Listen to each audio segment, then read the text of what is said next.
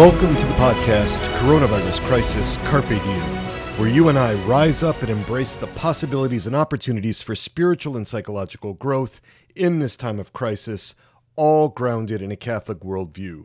We are going beyond mere resilience to rising up to the challenges of this pandemic and becoming even healthier in the natural and the spiritual realms than we were before.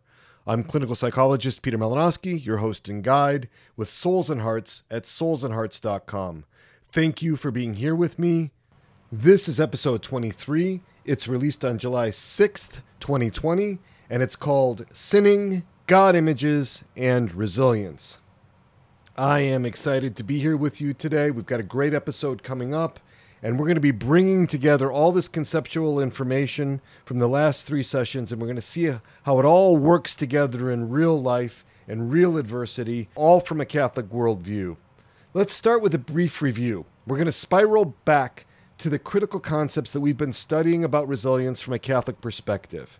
So, if you're new to this podcast, first of all, welcome. I'm glad to have you. I'm glad you're here all you need to know conceptually, we're going to cover in the next few minutes or so.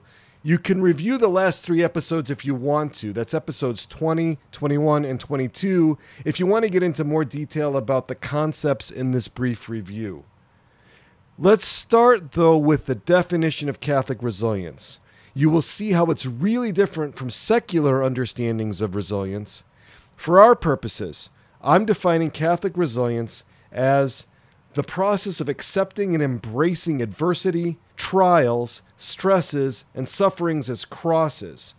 Catholic resilience sees these crosses as gifts from our loving, attuned God, gifts meant to transform us, to make us holy, and to help us be better able to love and to be loved than we ever were before, and to ultimately bring us into loving union with Him. That is what I want for you for you to transform your suffering into a means of making you holier, more peaceful, and more joyful. I'm not here to take away any necessary suffering from you. I'm not here to take away the crosses that God has marked out for you, that He's given you. But I am here to help you reduce and to eliminate psychological impediments to not only accepting those crosses, but embracing them and transforming your suffering into the means of salvation. You have to be resilient to do that, not as the world sees resilience, but resilience firmly grounded in a Catholic understanding.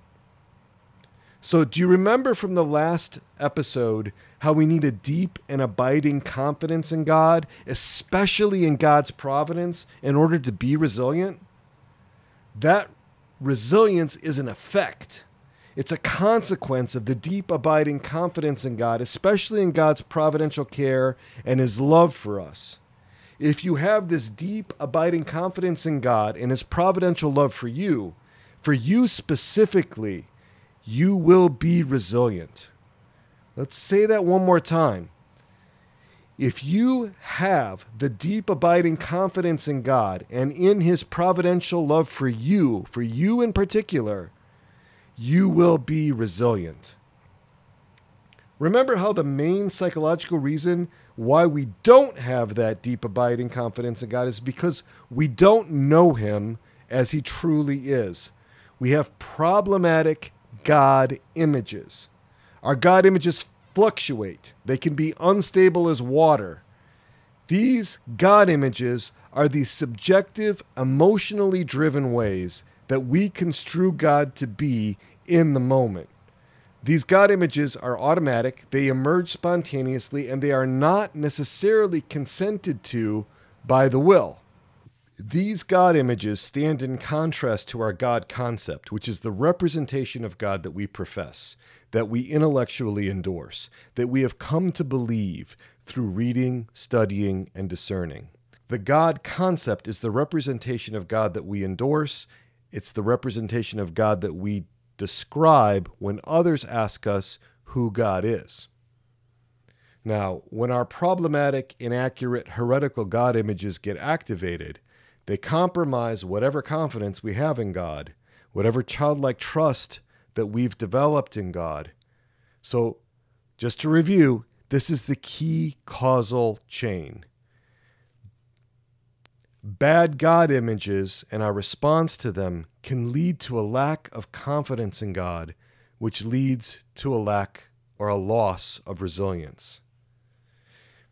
Psychological factors contribute to these bad God images. All right, here's the idea think about a little child, 12 months old, 18 months old, looking at his father. To that toddler, his father seems like a god, really huge, probably 10 times his weight, more than twice his height, so much stronger than he is, able to do so much more in the world. That toddler, as he comes into awareness about God, is going to transfer his experience of his parents and other caregivers into his God images. And that all happens before that toddler has the capacity for symbolic language. So those assumptions about God are not even encoded in words, they're encoded non verbally. They're held outside of the capacity of language to represent them. And so they can be particularly difficult to access at times because of the developmental stage that that toddler is in. Now, here's an important point for you to know as you wrap your mind around God images God images are always formed experientially. God images flow from our relational experiences, they flow from how we construe and make sense of those relational experiences when we are very young. And that's critical. We shape our first God images in the first two years of our lives. Those first two years of life have a huge impact on the formation of our initial God images. And that makes sense because our first two years of life have a huge impact on how we experience and understand relationships generally. Our experience of important caregivers, especially our parents, but also grandparents and other relatives, shape our psychological expectations of what God is like. And often we're not aware of those expectations. We may not be able to put them into words, at least initially. Our assumptions may be unknown to our intellects, to our conscious minds. Simply put, our God images are often nonverbal and unconscious. Our God images may be unconscious, all right? They might be in that unconscious zone, but they still affect us. They still impact us and they still exercise influence on us. We can choose to accept that we have these problematic God images and we can deal with them directly, or we can deny that they exist and we can try to shove them away we can try to ignore them, suppress them. We can try to drive them into the unconscious. Okay, now for a little speculative Malinoski theology. But first, you need to know that I could be wrong about some of the concepts that I'm discussing. I'm really serious about this. As a professional who teaches publicly and who speculates publicly about the intersection of psychology and Catholicism, I'm acutely aware that I could be wrong about things. So, if any of you listeners, particularly those of you who are well formed theologically and philosophically, detect that I'm ever teaching anything that contradicts the faith, I want you to tell me. This is really pioneering work that we're doing together. For more than a decade, I did not teach this kind of thing publicly. I worked with my clients on it, but I did not teach it publicly because I wasn't sure about getting into God images and God concepts publicly. What if I was wrong? What if I started leading people astray? How could I be sure that I'm not making mistakes? And then I realized that by not discussing these things publicly, I was making the bigger mistake of burying my talent, the mistake of omission. I needed to become more resilient. And to become more resilient, I needed to have a deeper and more abiding confidence in God. I needed to know at a deep level that whatever public teaching I did wasn't happening in a vacuum, with God millions of miles away, leaving me to my own devices, letting me persist in my errors. No, God is near. God is minding me. God is minding this store. And if I fell down, if I went astray, He would come looking for me, like the shepherd who lost one of the hundred sheep and left the 99 behind to find the stray. So here's the thing we hear about the first commandment still from time to time, right? You know, the first commandment, the first one from the Ten Commandments I am the Lord thy God, thou shalt have no strange gods before me. You might recollect from Exodus 32 that Moses he was bringing down the Ten Commandments from Mount Sinai, newly inscribed, you know, by the finger of God. Had the tablets there. The Israelites, though, were busy dancing around the golden calf. Bad news. Truly terrible. Okay, we know that God really does not like the worship of idols. Right. Now, I have to say, I have never been tempted to melt my wife's jewelry down and make a golden calf and dance around it. I mean it. I mean, that's never happened. I've, struggled with a lot of different temptations in my life. I've had my ups and downs, but this calf making business, in all seriousness, this calf making business, this dancing, all that, it's never been on my radar. And also, I listen to people a lot about what their struggles are, and this whole creating and worshiping molten idols, it just doesn't seem to come up that much nowadays in Catholic circles. It's just not a thing right now. And not many confessions lead off with, you know, forgive me, Father, for I've sinned. It's been two weeks since my last confession, and I did it again. I stole some of my father's bling. I, I stole his favorite gold Saturday Night Fever medallion and some cufflinks and some stuff. I melted them into a calf, and I was glorifying it. I was dancing around it. I did it again. I did it twice. I did it last Thursday, and I did it the Sunday before that. I'm really sorry. No, you don't usually hear that, right? So we've got you know, we've got some teaching on this that comes out now about false gods, right? What what are the idols that practicing Catholics struggle with in the present age? So it's common in Catholic circles to hear about how money could be our God, or fame, or power, or career success. Maybe popularity is your God, or our carefully curated images on social media, or our physical health, or a sense of security, or a mansion in Martha's Vineyard, or something like that. Right? Yeah okay, I get it. I get it. These are things that people can pursue with an intensity of religious fervor, but do they really mistake them for God? I mean, really? Like the Israelites did with their calf idol? We go back to Exodus 32. The Israelites were saying to each other, These are your gods, O Israel, who brought you out of the land of Egypt. All right, so does anybody really say that about money or power or health or social image or security or a mansion in Martha's Vineyard. No, they don't say that. A mansion in Martha's Vineyard brought you out of the land of Egypt. No. Now, I'm going to share with you what I think is the number one most prevalent modern day offense that serious Catholics commit against the first commandment. The worst thing that modern Catholics the ones that are serious, one these are ones that are actually serious practicing the faith, the sin that they commit against the first commandment. What is that? Here it is. That sin against the first commandment that we commit is allowing our problematic, heretical God images to dominate us, to exert influence on, on us in subtle and powerful ways. What I'm saying is that that most prevalent sin against the first commandment among us serious Catholics is defaulting to our negative God images, letting those negative God images rule us, acting as if those negative God images were actually true, not resisting their negative pull on us and letting those negative God images draw us away from God. What I'm saying is, is that it really harms our relationship with God when we give in to those problematic God images and when we don't resolve those problematic God images to reduce their pull on us. It's not that we create a physical idol and worship our God images directly, but we let them sort of hang around. We give them space. We give them time. We don't seek to resolve them. We might not even know we have God images we may not even think about them, or we may try to ignore them, or we just chalk them up to being temptations, or we just deny them or suppress them. So, how does that all happen? Let's go into an example. So, let's just say that your dark place is feeling alone and abandoned by other people, and, and when that happens, your mood is depressed. Right? That's really common.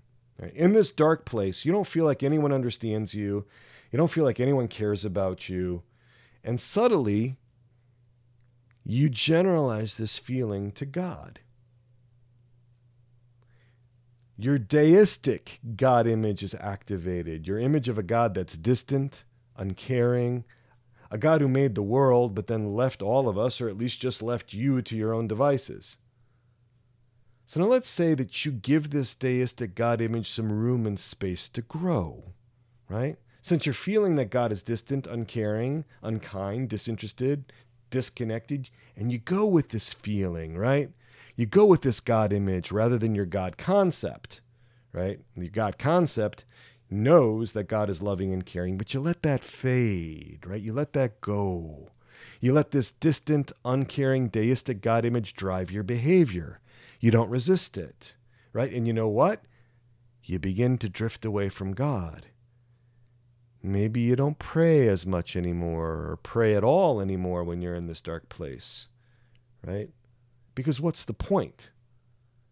Doesn't feel like God's listening. You're rolling with your feelings. You're letting that apathy get a tighter and tighter grip on you. And now things seem even worse. You ask yourself, see how God doesn't love me? See my sorry plight? That God image is starting to creep into that God concept in the moment.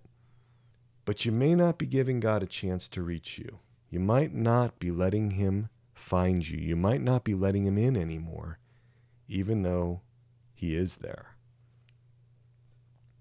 That's happening. God's not separating from you.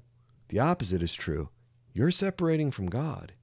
And here's the kicker it wasn't primarily your negative God image that separated you from God, it wasn't the God image itself. The God image itself is disordered, right? But it's not sinful, right? Because it comes up spontaneously. It's not something that you're endorsing. It just it, it's sort of there as a first what they call a first moral act, right? It's not something that carries a moral weight until you act on it, right? So what's actually morally problematic, what's actually sinful is if you respond to it by giving in to that deistic God image and letting yourself get carried away from God by it. By not seeking God, by acting as though God were indeed uncaring, distant, and uninterested in you, you distanced yourself from Him. You gave Him the worship that it felt like He was due if indeed He was an uncaring and distant God. You actually worshiped Him as though He were that God image and the worship that a distant, uncaring God deserves is almost nothing, or indeed maybe nothing.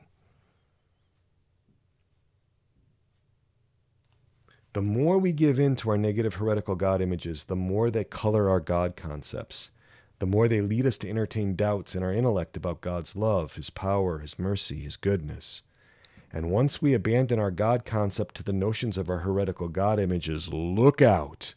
We are headed for blasphemy. Now let's go back to Genesis 3. We started that story last time. We're going to pick up where we left off. Then the eyes of Adam and Eve were opened, and they knew that they were naked. And they sewed fig leaves together and made themselves aprons. And they heard the sound of the Lord God walking in the garden in the cool of the day.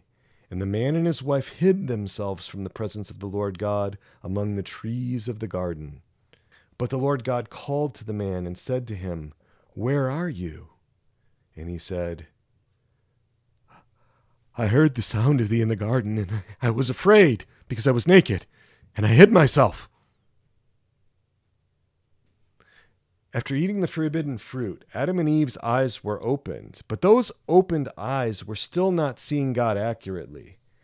Adam and Eve allowed them to be dominated by their natural response to their problematic God images. And we're not absolutely certain what those God images were, but perhaps they had images of a wrathful God, a God seeking vengeance, a God focused on punishing them for violating the one law he gave them. This was not how they had known God to be in their original God concept, in their original God image. After the fall, Adam and Eve let fear drive their behavior. God was looking for them. He was looking to reconnect with them. He was reaching out to them. He was even letting them know He was coming so as not to surprise them. Think of the tenderness. Think of the consideration in that. God knew exactly where they were. But He calls out to them to let them know, to not surprise them, to not stun or shock them, because He already knows the condition that they're in and their wretchedness. Right? In spite of all of that, they're hiding. They're not seeing God anything like He really is. God reached out to them as a tender, loving, firm father, and they hid from him. They wanted to get away. They wanted to flee. They were trying to save themselves from a God that didn't exist, a God image that didn't reflect who God really was.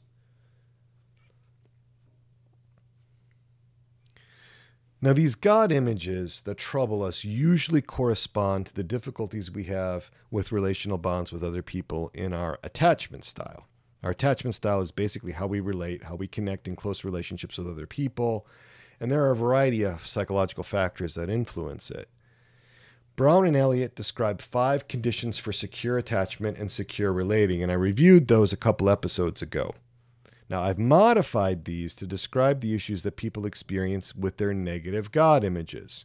If there's a problem with the God image, it's always because one or more of the following conditions for a secure relationship with God are not met.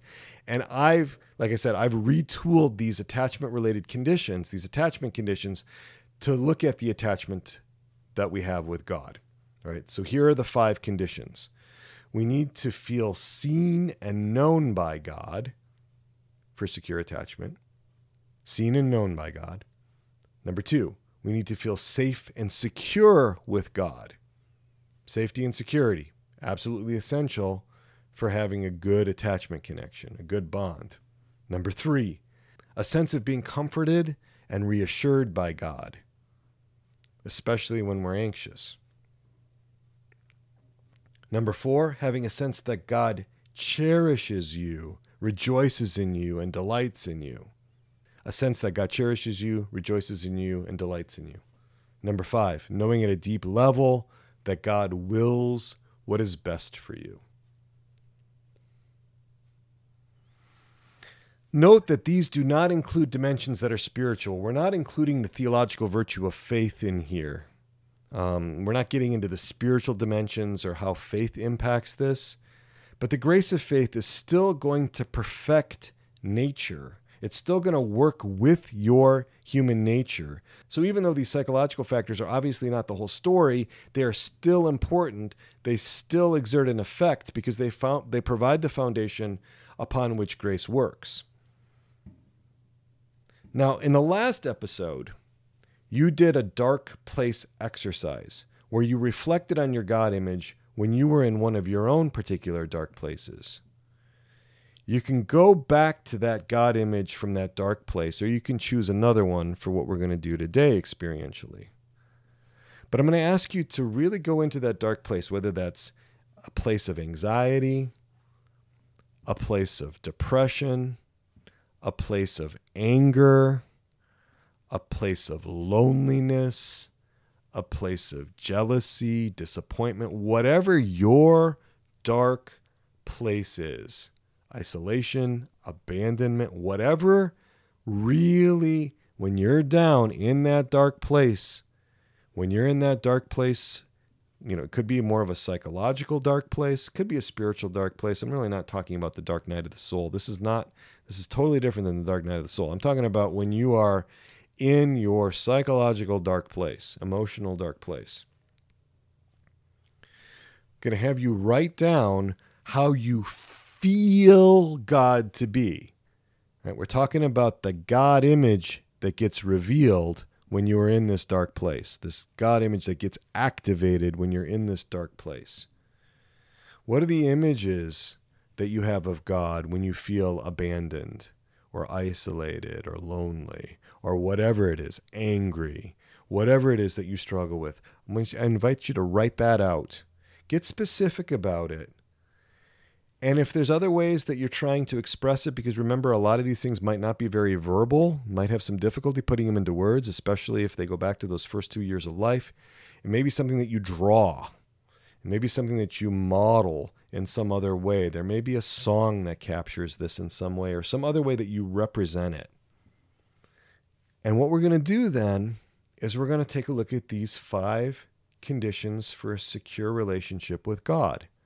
Let's look at that God image from that dark place and let's see how these measure up. Evaluate that God image against these five conditions. First one, feeling seen and known by God.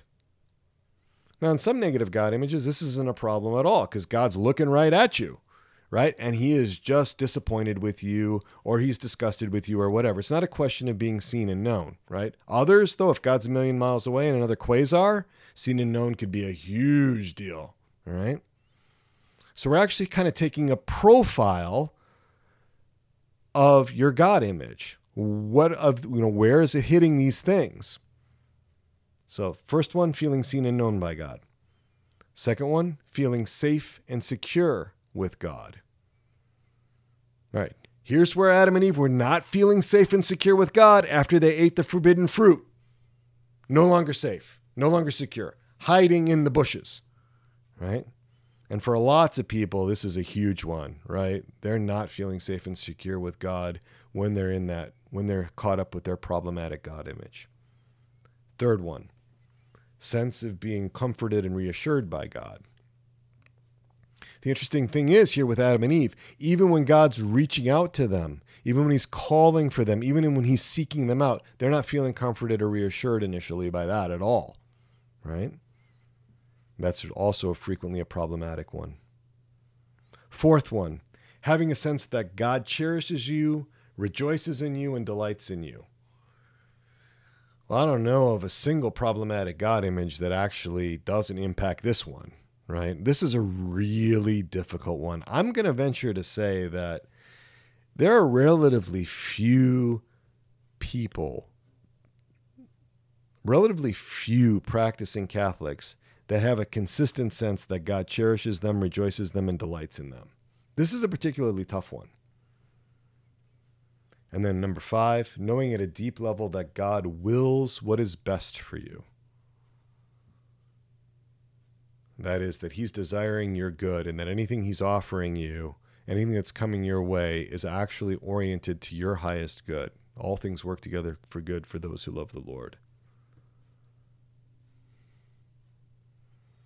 Right. So as you profile the attachment conditions of your problematic God image, now, now, now you can reach out to God you can reach out relationally to God in prayer with the specific ways that you are in need, with the specific issues that you need to resolve in order to develop a more secure attachment to Him. All right? You can come out of the bushes. You can come out and experience being seen and known by God, for example. Now, I'm going to say that sometimes especially when there's been trauma, it can be really too much for some people to start relating, especially with God the Father. Sometimes it's too much to relate with God the Son, with Jesus Christ our Lord. So we might start with our Blessed Mother Mary. We might start with St. Joseph. Or we might start with another saint, maybe even a, our guardian angel. When I work with this, when I work with this clinically, I'm going to find some person that this person can at least begin to feel somewhat comfortable with. All right, so that's what you're going to be doing. You're going to be going back, looking at one of these God images from when you're in your emotional or psychological dark place. Going to profile that with the five conditions for secure relationship with God. And then you're going to take that to your prayer. And it's not just praying for, uh, you know, dear God, please just grant me that I be seen and known by you uh, better. Thanks. You know, but actually, God, I'm here. Help me to know that you see me. What do you see in me? Help me to know that you're seeing me. Help me to know that you, maybe it's this one, right? Maybe help me to know that you delight in me, that I actually am a beloved child, a beloved son or a beloved daughter of yours. if this is the kind of thing that you really want to get into more of, because I spend a lot of my uh, a lot of my clinical uh, work is around people working through these problematic God images, because I'll tell you if you don't get the if you don't get the God thing right, if you don't have a deep and abiding confidence in God, if you don't have that resilience, it's going to be hard to have any kind of enduring sense of peace and of joy. It's going to be hard to bear the crosses. It's going to be hard to suffer in a redemptive way. So, that's what I think our our our whole focus on this first commandment is all about. I am the Lord thy God. I think that's what this focus on the great commandment is, you know. You shall love the Lord thy God with thy whole being is basically what that boils down to with all of you. Right? Not just your mind, not just your God concept, but to have this like accurate understanding of God integrated throughout all of you, all your emotions, all your memories, all of your impulses, all your desires, all your attitudes, all of your internal positions, all of this integrated. That's what we need. We don't just want a God concept because I'll tell you that that's going to get severely tried. And you already know this. If you have any experience in the spiritual life, you know how our God concepts get challenged. And so, the more that we can get this deeply integrated into the core of our being throughout all of us body, soul, mind, heart, all of us the better off we're going to be.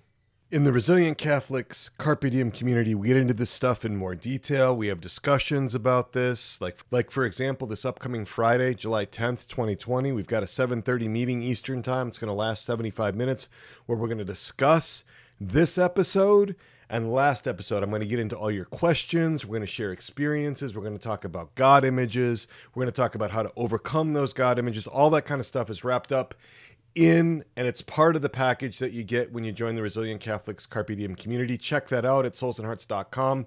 It is free for the first 30 days, $25 a month after that. You got any questions about that community? Go ahead and email me, crisis at soulsandhearts.com drop me a text or a voicemail at 317 567 9594.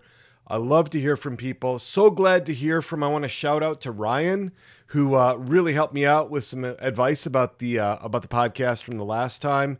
I also want to shout out and say thank you to Beth.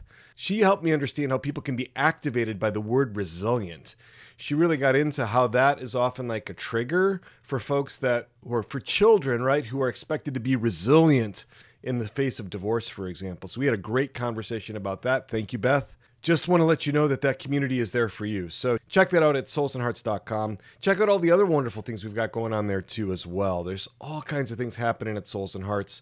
We want you to be uh, be able to take advantage of all of that. So without any further ado, we're going to wrap this episode. I hope to see many of you uh, on July 10th, that Friday evening, uh, and we'll invoke our patroness and our patron. Our Lady, our Mother, undoer of knots, pray for us. St. John the Baptist, pray for us.